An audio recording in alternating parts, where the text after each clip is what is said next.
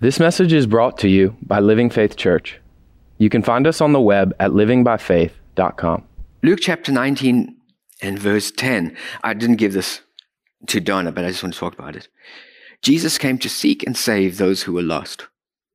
Jesus came to seek and save those who were lost.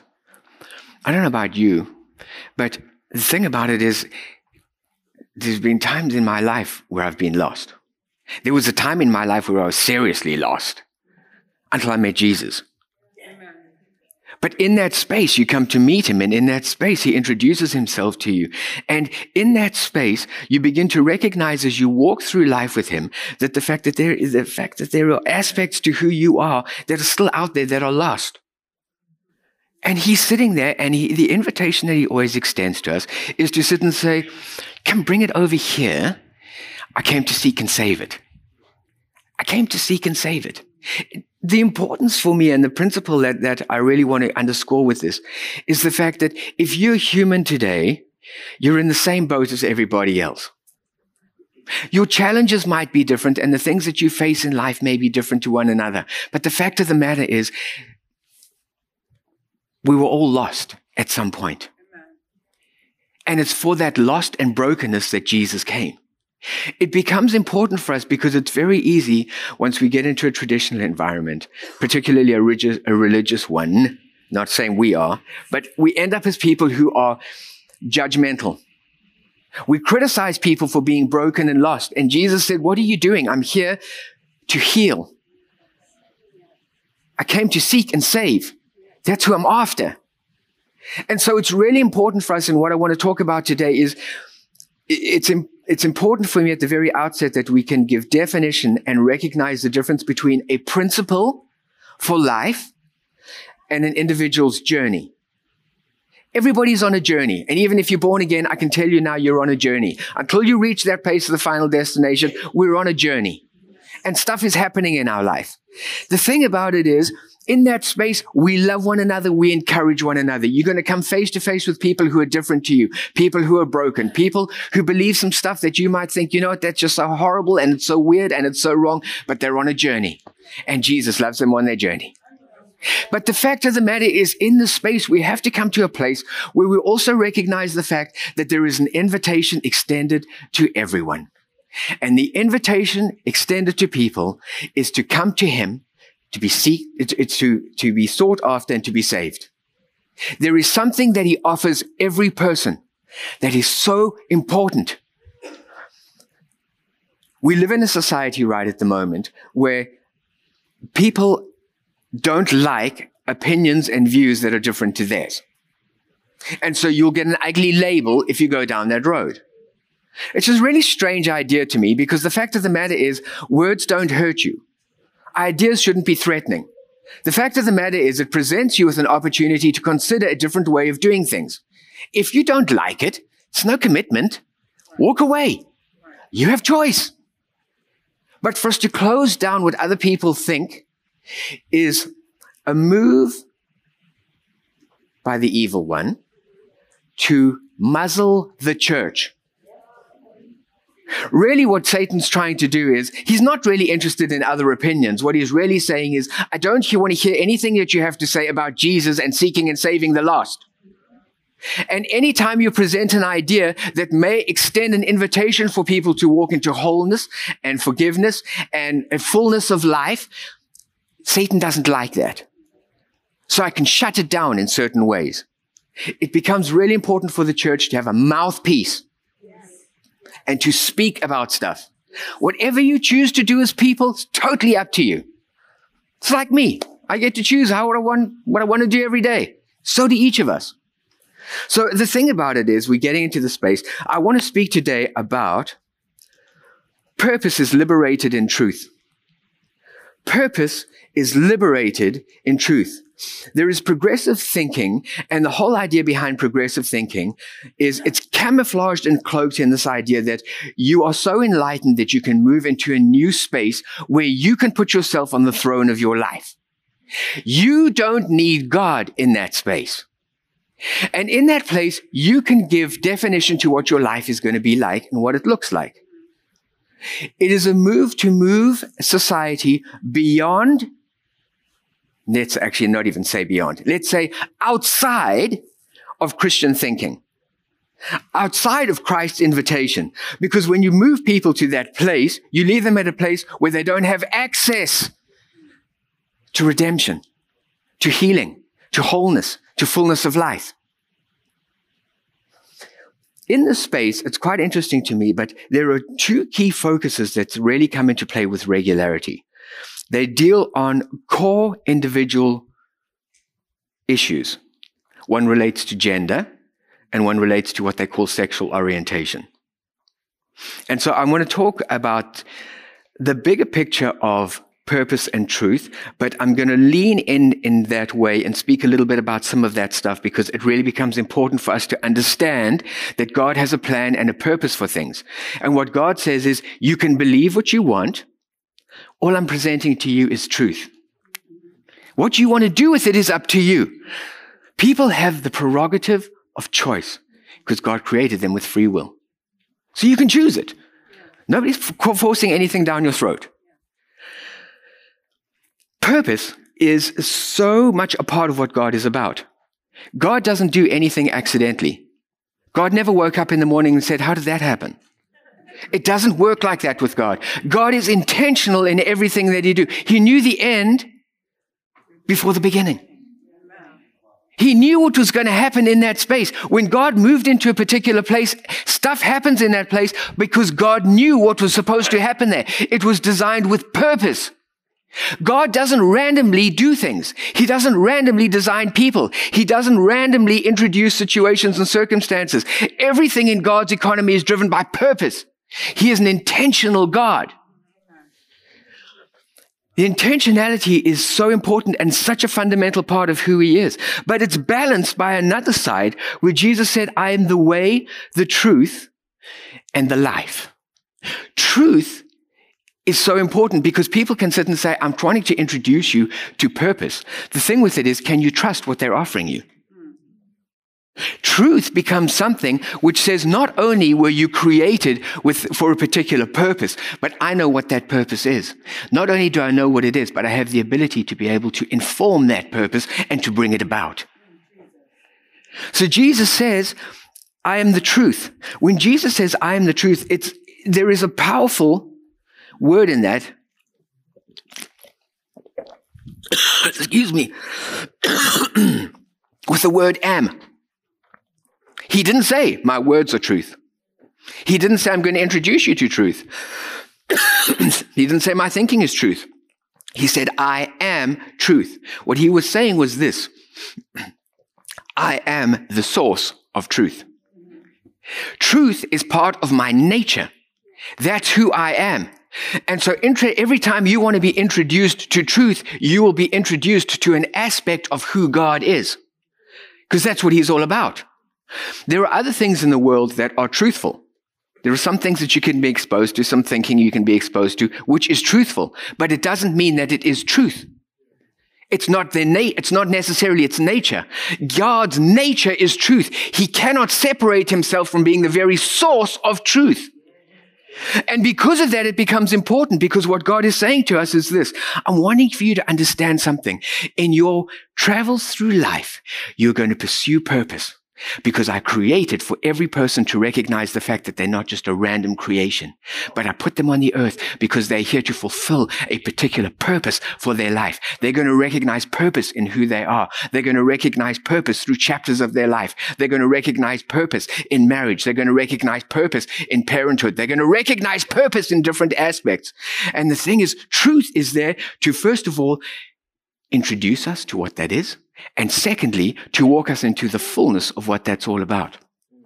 When Jesus speaks about the fact that I am truth, what he's really saying to people is, I'm here to model what it is for how you should live. He's establishing something on the inside of us. And he's establishing a principle that he wants us to walk into. If you have a look at John chapter seventeen, you've got it here somewhere. seventeen verses fifteen to nineteen. I'm going to read it out of the Passion. I'm not asking that you remove them from the world, but I ask that you guard their hearts from evil.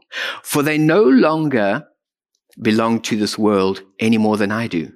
Your word is truth, so make them holy by the truth. I have commissioned them to represent me, just as you commissioned me to represent you. And now I dedicate myself to them as a holy sacrifice so that they will live as fully dedicated to God and be made holy by your truth. He's commissioned you to represent him. What he's saying is, I am truth. I am the source of truth. So what he's saying is, I'm commissioning you to represent truth. And then he says, make them, what does it say? Make them holy by your, it's, um, let me get the wording right. Make them holy by the truth. Holiness is wholeness and completion. What he's saying is, as you journey through life, you're going to come across different aspects and avenues of who you are. And every time something is introduced to you, the invitation when it's outside of his will is to sit and say, step into truth and step into wholeness in that space. Step into truth and step into completion in that place. Truth is always going to change who you are so that we begin to realize and we begin to walk into all that he has that is available to us. Sometimes we just rec- we, we think about the fact that as born-again believers, I'm so happy about the fact that I've got the life of God on the inside of me. But it goes beyond that. What he's saying is when you got the life of God on the inside of you, you got truth inside of you. What he's saying to you is the purpose for your life, the strategy for your life, and all the equipping for your life is established on the inside of you. It's sitting with you all the time. Stop looking out there for your purpose. Stop looking for what's happening out in that environment, because the only way that you're going to discover what your purpose is and the only way that you're going to walk into it is by placing a demand on what's on the inside of you. Anytime you start trying to find your purpose and your identity in life outside of God, you're moving outside of truth and you're guessing. Anytime I'm guessing, I run the risk of making a bad choice. What he's saying to us is, I love you. As a good father, I'm telling you what I'm going to do. I'm going to install truth on the inside of you. And when you connect with truth, the very nature of truth is going to inform who you are. It's going to introduce you to newness. It's going to create dreams and vision for your life. And it's going to empower everything that you need to be able to walk into that. All of that is as a result of Christ on the inside of me. Mm. I was going to, hold on, let me read something else for that right now. Ephesians two. Hold on, I got, see, I've got notes.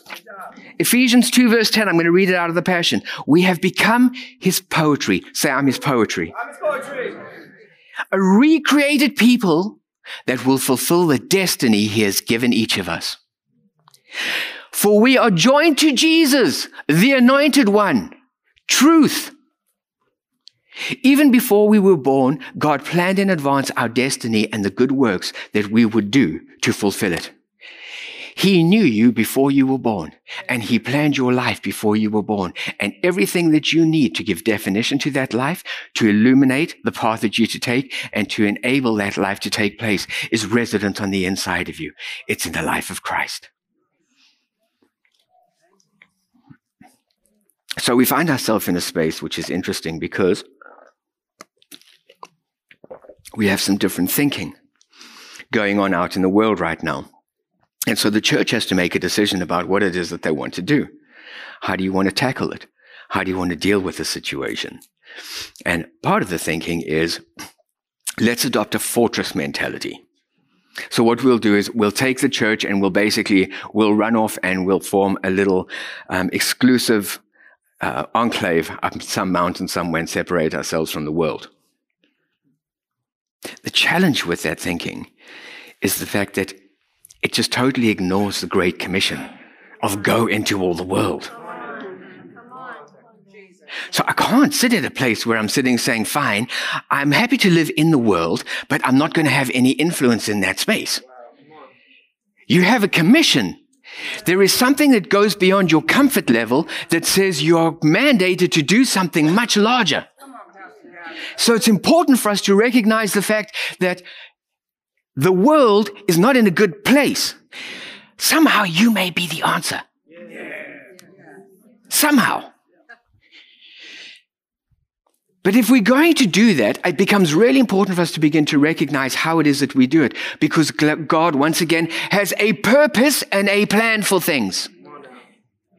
We end up in trouble, and both studies and history have proved that the minute a denomination embraces liberal theology, they've just signed their death warrant. It doesn't take very long before the people are gone. Why? Because people are looking for life. People don't need the church to reflect the world to them. I'm looking for answers. I'm looking for life. I'm looking for something more than where I am right now. I'm looking for salvation. I might not be able to articulate that way, articulate it that way, but that's what people are looking for. And so the church is at a place where it becomes really important for us to understand what we are to do and how we are to do it. And the suggestion I'm making is that we are to pivot from relevance to a strategy of influence. We are not to look like the world and embrace the world. The strategy of modeling what the world looks like and trying to outdo the world through relevance has seriously compromised our ability to minister to that work, environment. What have you got to offer when you look like me? What do you have to offer when you sound like me? What do you have to offer when the challenges and the issues of life are as pertinent to you and you have no solutions like me?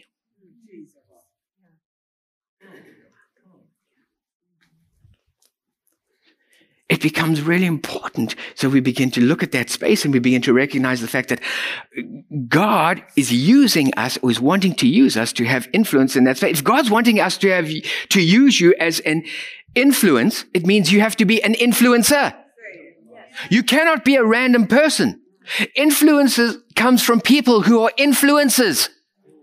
What makes me an influencer?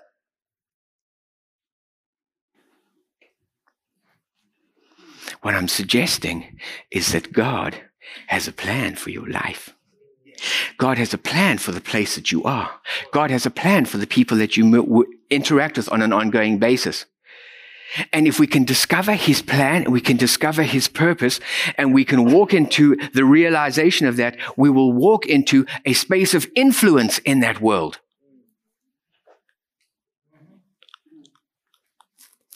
So, Sarah and I, a little while ago, actually more than a little while ago, because it's when our kids were in elementary school.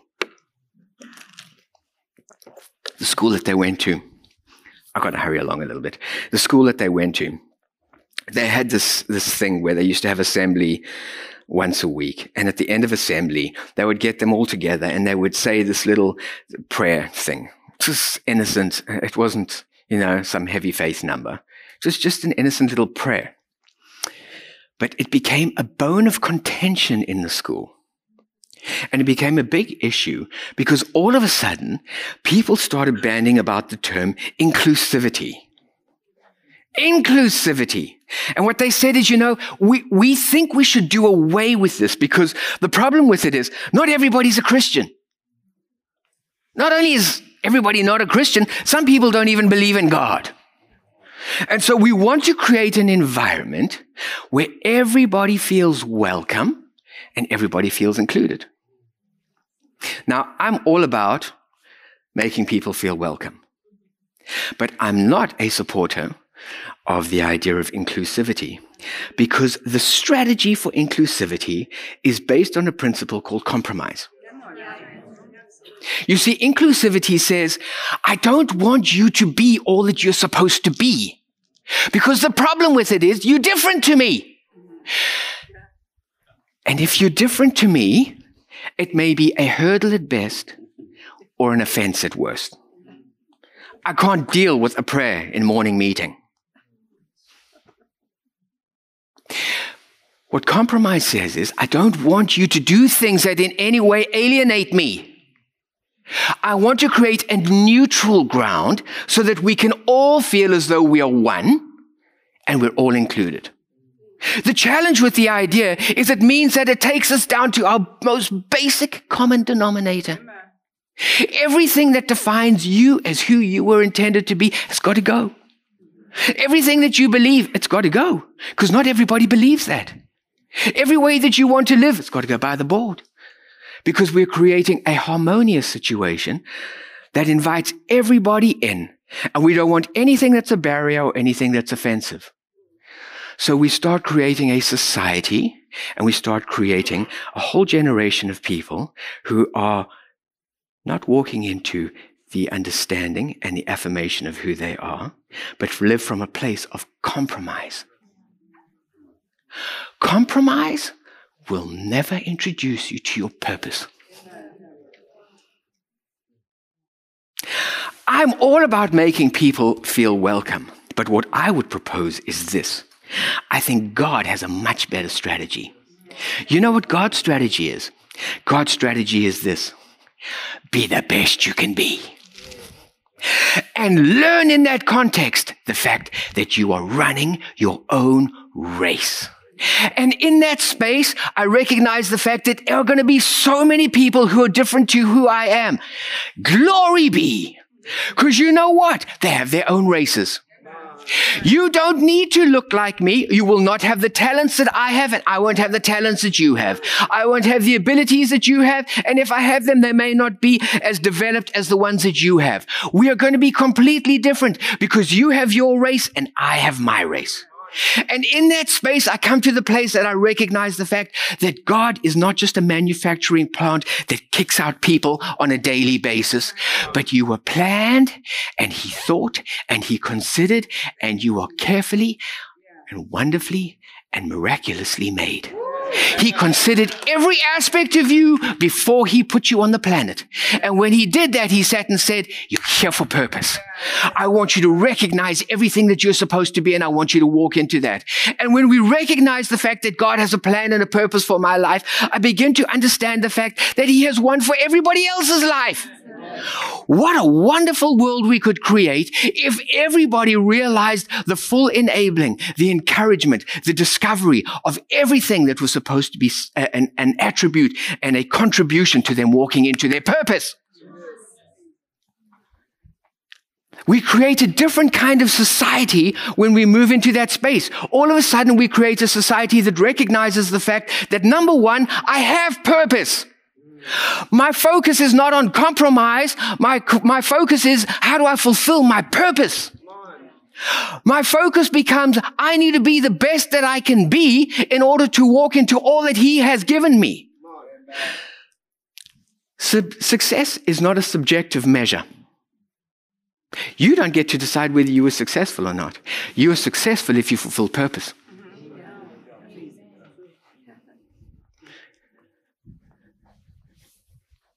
The challenge with it is this.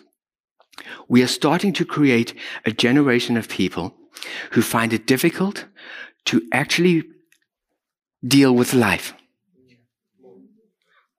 They don't have the resistance and they don't have the tenacity to deal with life because they've been raised in an artificial environment where we took away everything that may be different to everybody else because we didn't want you to feel in any way threatened. And the funny thing is, when you were regurgitated and spat out of the school system, you were spat into life. And life all of a sudden said, wham!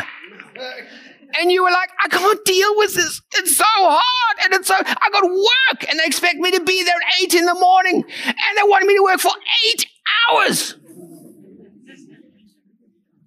And on top of it, I'm married and I got to go home and then I have my wife. And we've got one kid, and our whole world is falling apart because there are two of us with one kid. I know I'm making light of it a little bit. I'm just trying to make it a little bit more entertaining. The point that I'm making is this. The principle remains the same. The problem with it is we can't deal with life. We can't deal with life pressures. And the thing about it is when life comes against you, I can tell you you're going to have to put some resistance up. You can't get knocked over and bowled over by every wind that comes along. So we raise people up. We raise people up. Why? Because I have a bigger consideration than just myself. I recognize the fact that society, like marriage, is not an entity in and of itself. It's made up of people. If you want to change a marriage, change the two people in it. You don't mag- magically wave a wand and marriage changes. Change the people. If you want to change society, change the people in it. If you want a better and more productive and more successful society, if you want a more functional society, raise people who understand purpose and step into it. Raise people who identify with purpose. Raise people who are equipped to step into purpose. Raise a generation of people who sit and say, wherever the ceiling of society may be right now, we're pushing it up. That's a better place to go. Compromise tries to get everybody feeling comfortable. Sorry, inclusivity tries to get everybody feeling comfortable through compromise. Yeah. Christ builds unity through love. Love says, I recognize the bigger picture. Love is not threatened by other things. Love isn't intimidated by the fact that you're not like me. Love is secure in who it is. Love is established in the fact that I've got my own race. I've got my own papers, purpose. I've got my own enabling. I'm wonderful and I'm excited about yours. But if you'll excuse me a minute, I'm busy with my own.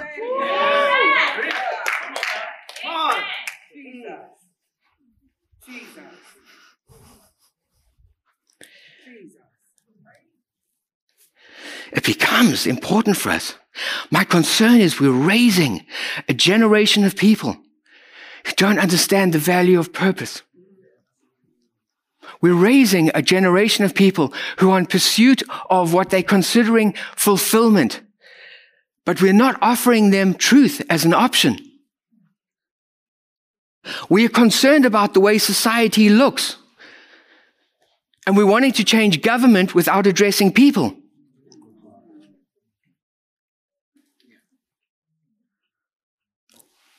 Go into all the world. Go into all the world.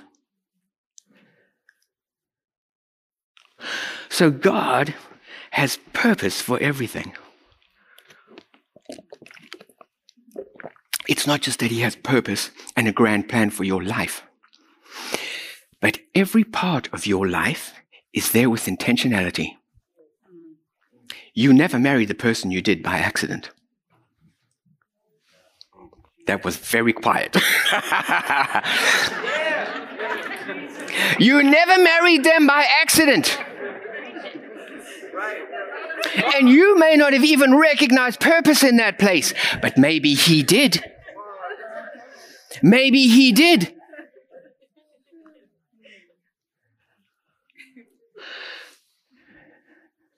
I want to begin to explore this in a little bit more detail. And one of the best places to go to begin to explore it is when we go and have a look at Genesis, the book of beginnings. Genesis chapter one, verse twenty-six, and let us make man in our, in our image after our likeness. We've spoken about that so much. It's so fundamental. It's so important. It's so vital, because what it says to us is this. When God created you, one of the things that He did is He breathed into man His life. He breathed into man His truth. And what He was saying was, when you're at places and you begin to experience the truth of who I am, you're going to walk into dimensions of expansion and newness of who you are. You're going to walk into elements of healing and wholeness in terms of who you are. It's about Him. Everything in life begins and ends in Him. It's a choice. You don't have to do it. There are options available, but that's what God offers. You can step into it, because when you embrace me and my life can comes and takes up residence on the inside of you, what I'm saying to you is I'm inviting you to recognize the image that's on the inside. Come face to face with my nature. And when you discover my nature, it'll ex- you'll discover aspects of who I am. And every time you make a discovery about me, you've really made a discovery about you.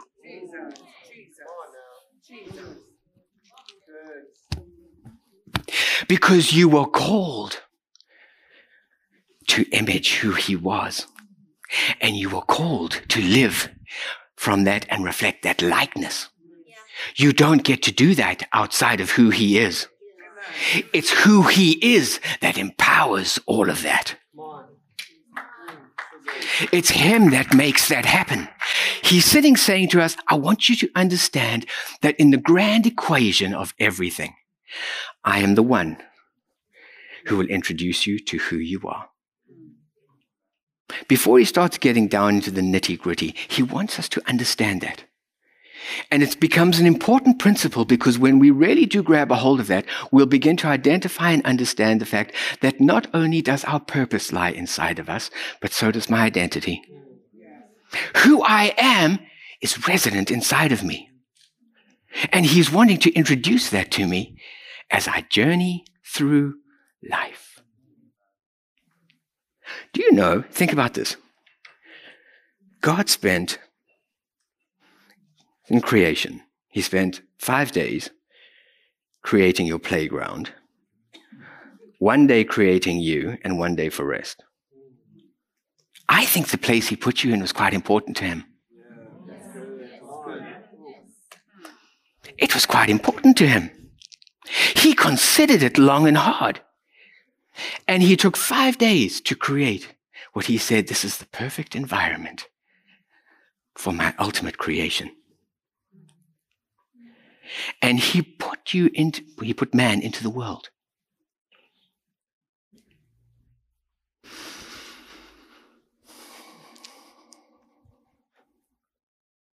There is a side to some churches that are still wanting to move to a place where they are exclusive and removed from their environment. There, were, there is even, even some thinking out there that speaks about the fact that uh, as born-again believers, having the life of God on the inside of you, it's so important for you to get to that place where you move away and you move into your prayer closet. You move into that intimate space between you and God. And I'm a big fan of that. I'm a big proponent of it. I agree with it. But understand what you're going to get there. When you move into your prayer closet, you're going to have an introduction to who he is. It's a place where you get to communicate and interact with who he is. It's a place of discovery and a place of, of, of moving into and, and, and playing with truth. But he didn't call you to live in your prayer closet.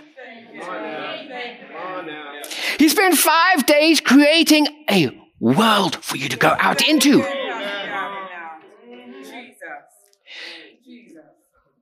The world and your earthly journey is as important for everybody else as it is for you. Yeah. Yeah. And I'll tell you why. Because you don't know what's inside of you until a demand is placed on it. Wow.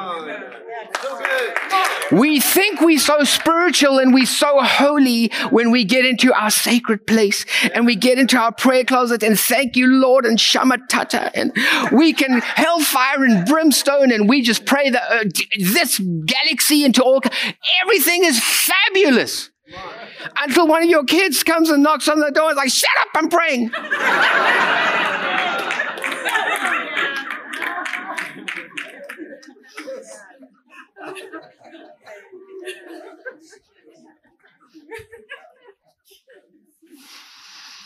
Your prayer closet is an important place. And I'm not, I don't mean in, in this discussion to take away from that. But I want you to know something. There was a reason he said go. There was a reason he spent five days creating that space. And as you journey through that space, you're going to start discover some stuff about yourself that you didn't even know was there. You get on sixty-six and cuts you off, somebody cuts you off, and see what comes out of you. All spiritual stuff, right? Yeah, yes, sir. What just happened? I had an encounter with something. And when I had an encounter with something, it touched a button in my life and something came out of me. What was that? I didn't even know that was in there. I didn't even know I knew those words. It's just touched on something. What is it saying? It's saying you were born for purpose. The Holy Spirit is journeying through you, with you through life. He's taking each step with you. And as he moves, he like, okay, Jesus, check this one. Watch, this is going to be a really good one. Watch this one. And Jesus is like, oh, no, no, no, no, no, no. I didn't hear that. Why is he showing you something? Because the purpose of everything is your purpose. He wants you to walk into the fullness of who you are. And the thing about it is, is we're not equipped to do that right now. You have the potential living on the inside of you, but it's when you step into that space and all of a sudden a demand is placed on you and something comes out of you, you sit and say, fine. And he says, do you want to make a withdrawal on what's on the inside of you? Would you like to place a demand on something that's invested on the inside of you that's of me? Oh, I'm leaving that church. I'm so offended. Where did that come from? I'm so spiritual. Oh, can I really be naughty? Just don't tell anybody this. This is our secret, okay? I had somebody who left here, and you know why they left? Because they weren't recognized and they weren't made an elder. And I'm thinking, the very fact that we're possibly having this discussion kind of says you may not have the maturity levels to be in that position. Yeah, yeah, that's right there. What happens? I think I'm so spiritual and I think everything's so wonderful until I come face to face with something on the inside and I'm offended. And I want to run for my life, and the Holy Spirit says, where do you think you're going? You want to run or you want to deal with what's in the inside? Because I'm journeying through life and all of a sudden I find myself at a place where something happens and Sarah does something and I bark like you've never heard before. And this anger, I know, Ralph, it shocked me too. This, this and this, I was so angry. And it's just like, really? What did it touch? What did it touch that you had such a reaction to things? It's not about her. It's not about the situation. It's about you. The Holy Spirit says, I'm busy walking with you through life. Why? Because you've got purpose. And you can't take that where you need to go. And that's not going to open doors of opportunity for you where you need to go. I'm inviting you to deal with that stuff. I'm inviting you to recognize that everything that you need is on the inside of you. Place a demand on it. Place a demand on it.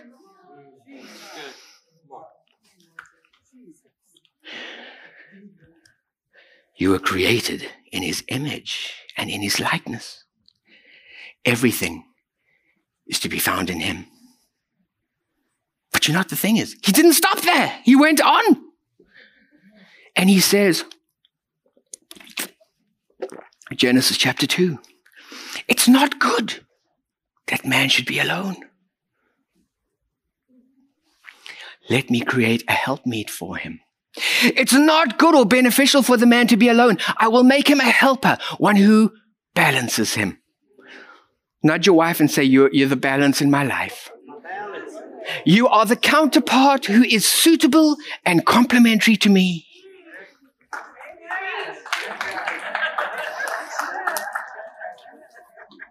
So now God says, okay, I want to introduce you just to another option. You can choose whatever you want to do. You have options. But this is my option. You are created with purpose. And part of your purpose is to be found in your gender.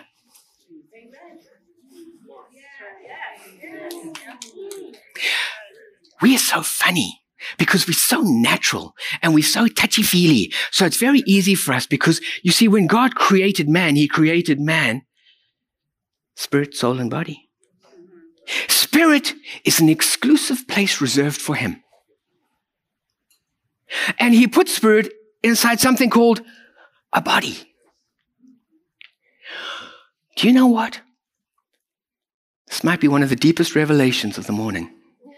Physically, man and woman are different.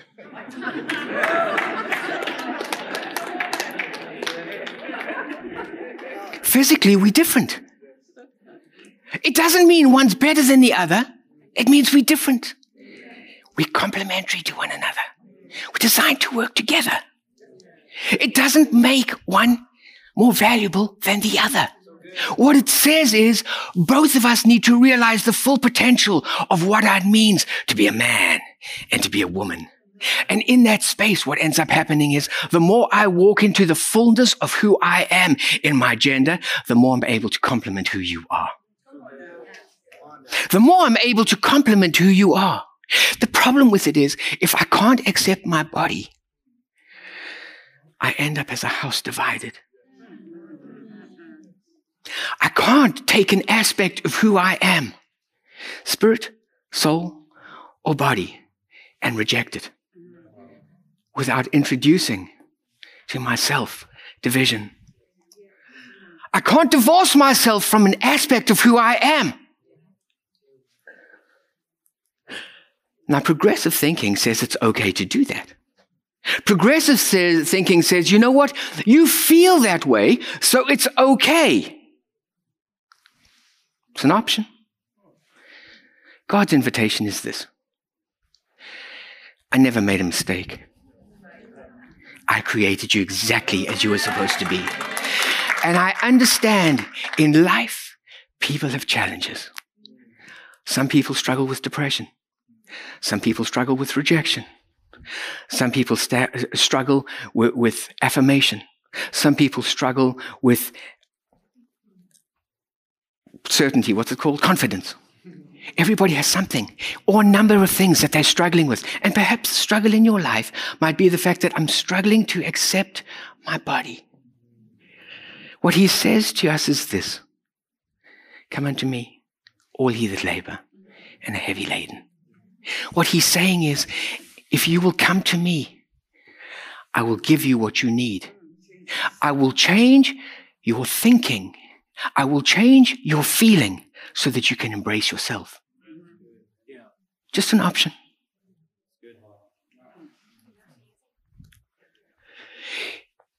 The challenge with it is this.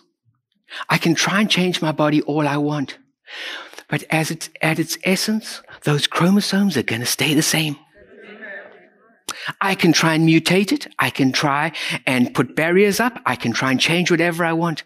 But the chromosomes keep coming. It's more than something which is just about body. The thing is, we just look at body and we sit and say, okay, well, that's what it is. But what I'm proposing to you today is this, that it's more fundamental. Because the thing about it is when God said, let me create male and female, and let them be complementary. He wasn't just talking physiology. He was talking psychology. You are different as a man and different as a woman in terms of the way that you process things in your life. In your internal world is what I'm talking about. It's not bad. It just is what it is. Women have a tendency to be far more maternal than men. There's a maternal instinct to them. Men are like, kids are nice, let's move on. Women have to run up to anybody who's got a baby in the grocery store and how old is your baby? And it's so lovely. And it, is it a boy or a girl? Where was it born? And, and boys like, we got shopping to do, let's go. Because we're different. We're different. Women are nesters. When, they, when they're getting ready to, to start a family, women want to be established. They want a place. It's not just about a house. It's about a home. Because this is a place where we're going to have our, our kids, our young ones. And so they start getting it ready. Men just want a roof over their head. It's fine. We're just different.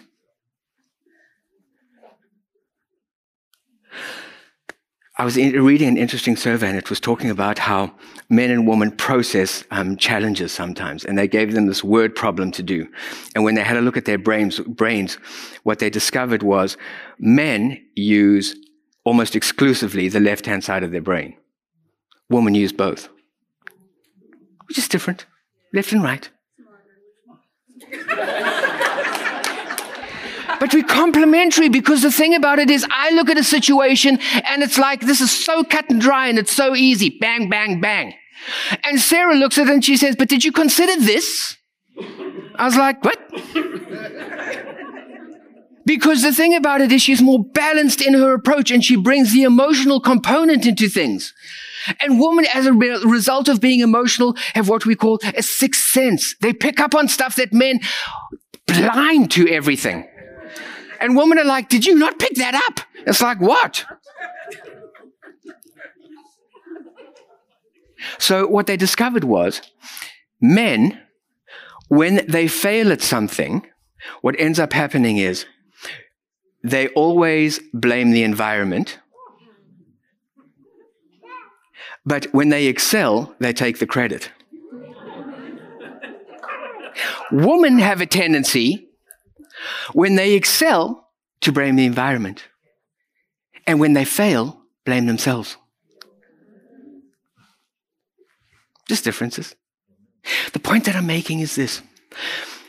You see, when you were born, God gave you everything that you needed in your physiology to be the fullness that you are today. You had little toes, and you had little fingers, and a little nose, and little ears, and you had a little body. But over time, what ended up happening was you ate, and you grew, and you exercised, and you did stuff, and now look at you today. But it wasn't a case that you were suddenly born and you know what, there's a head. There you go. But he's three now, he's just popped out his first arm. You had everything, but it grew and developed over time. What I'm proposing to you is this. It's the same in your psychology as a male and a female. God built into you everything that you needed to walk into the fullness of that identity. The challenge with it is this. None of us were raised in perfect environments. So what ended up happening was, as a result of that and other conditions, there were elements to who people were that remained in its infancy. It wasn't nurtured. It wasn't developed. There are, are, are, there's potential to people that's embryonic. But the problem with it is we know that we need that to walk into the fullness of who I am as a woman, as a wife, as a mother, as a man, as a husband, as a father. I recognize those things. So what ends up happening is when they're undeveloped, I'm unfulfilled. And when I'm unfulfilled, what ends up happening is it starts to create on the inside of me a longing or a desire to try and find fulfillment. And when I have that longing, it, it translates into something we call feelings. And unless we're at a place where we have relationship with Him and He can bring in healing and wholeness and completion in that space, what will happen is my feelings and my desires can lead me in all kinds of avenues outside of God. That's why living by your feelings is so dangerous. That's why Jesus says, I am truth. You can take comfort in me. I am truth. You can build your house on this rock. I am truth. You can know that if you get established in that, what it'll do is it'll put you in a place where you can be secure. Oh, good grief, it's late. Um, Genesis chapter one and verse. Where was I? Genesis one verse twenty-eight, and He says, be fruitful and multiply, fill the earth. Be fruitful, multiply, and fill the earth. He's getting into a definition of marriage. Marriage is there for purpose. It's not just some random union. It's there with purpose. Be fruitful and multiply. When God created,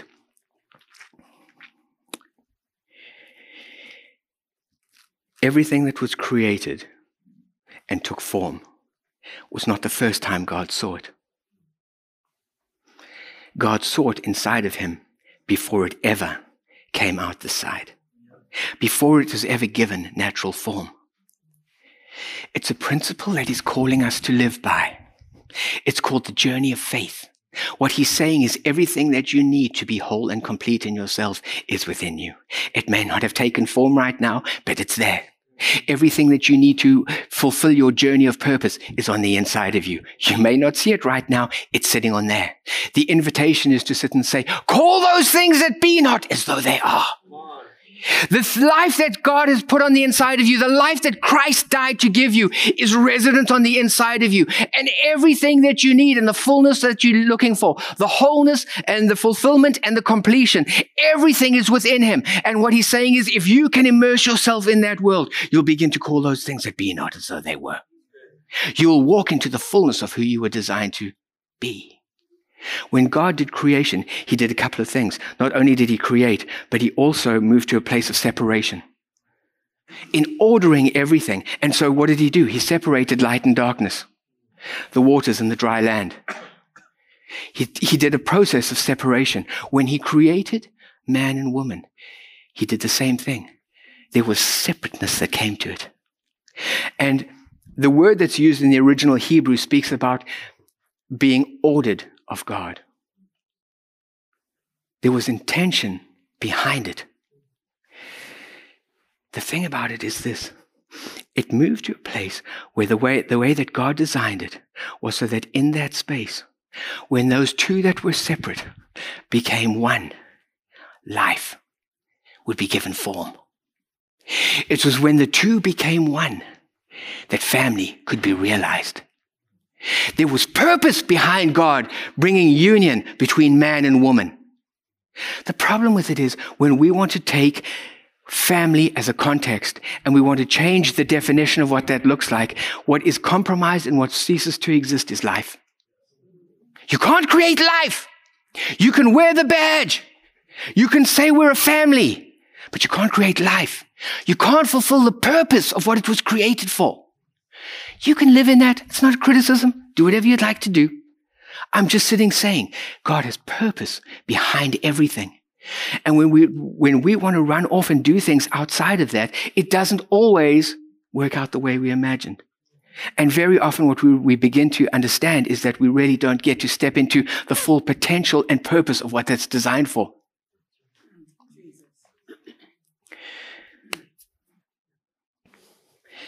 We have a wonderful opportunity. Christ in me, the hope of glory. Share it around. Go out into all the world and do some stuff. Find out what the Holy Spirit wants to do.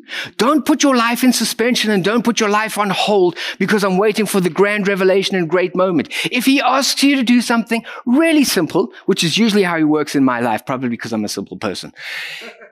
The thing about it is, go and do it. Come on. What you're going to discover as you journey through life, remember this, I'll never leave you nor forsake you. And everything that you walk through, everything that you encounter, every step that you take, there are going to be aspects to your journey that are going to be different to everybody else's. Celebrate the fact that you have your own purpose, that he made you the way that you are. But in that space, be comfortable and confident enough to celebrate the goodness and the God in everybody else. We're in the process of creating a better world. And the better world is made up of better citizens, better being defined by the life of God on the inside of them. There is a grand calling to our life. Experience it. Live it. Recognize today that you are not an accident, but that you are a purpose waiting to happen. My encouragement to you this week is this: at a practical level, go and ask the Holy Spirit, what is my purpose in where I am right now? What is my purpose in my job? What is my purpose as a parent? What is my purpose as a husband or a wife? What is my purpose? And I invite you, Holy Spirit, to make changes in me so I can raise the bar in those spaces.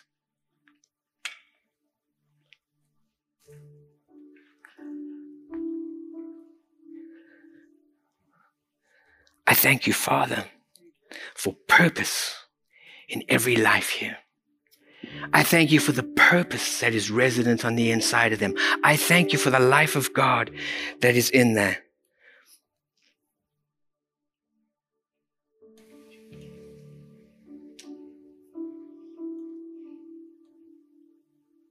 I I thank you that it just touches every person from the very core.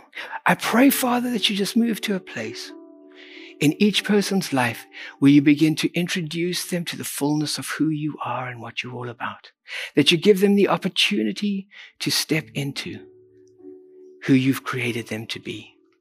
I thank you for invitations, Holy Spirit, as we move through life this week.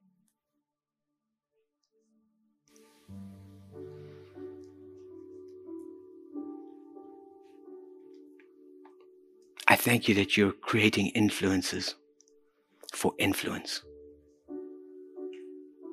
We bless you and we thank you for it. In Jesus' name, amen.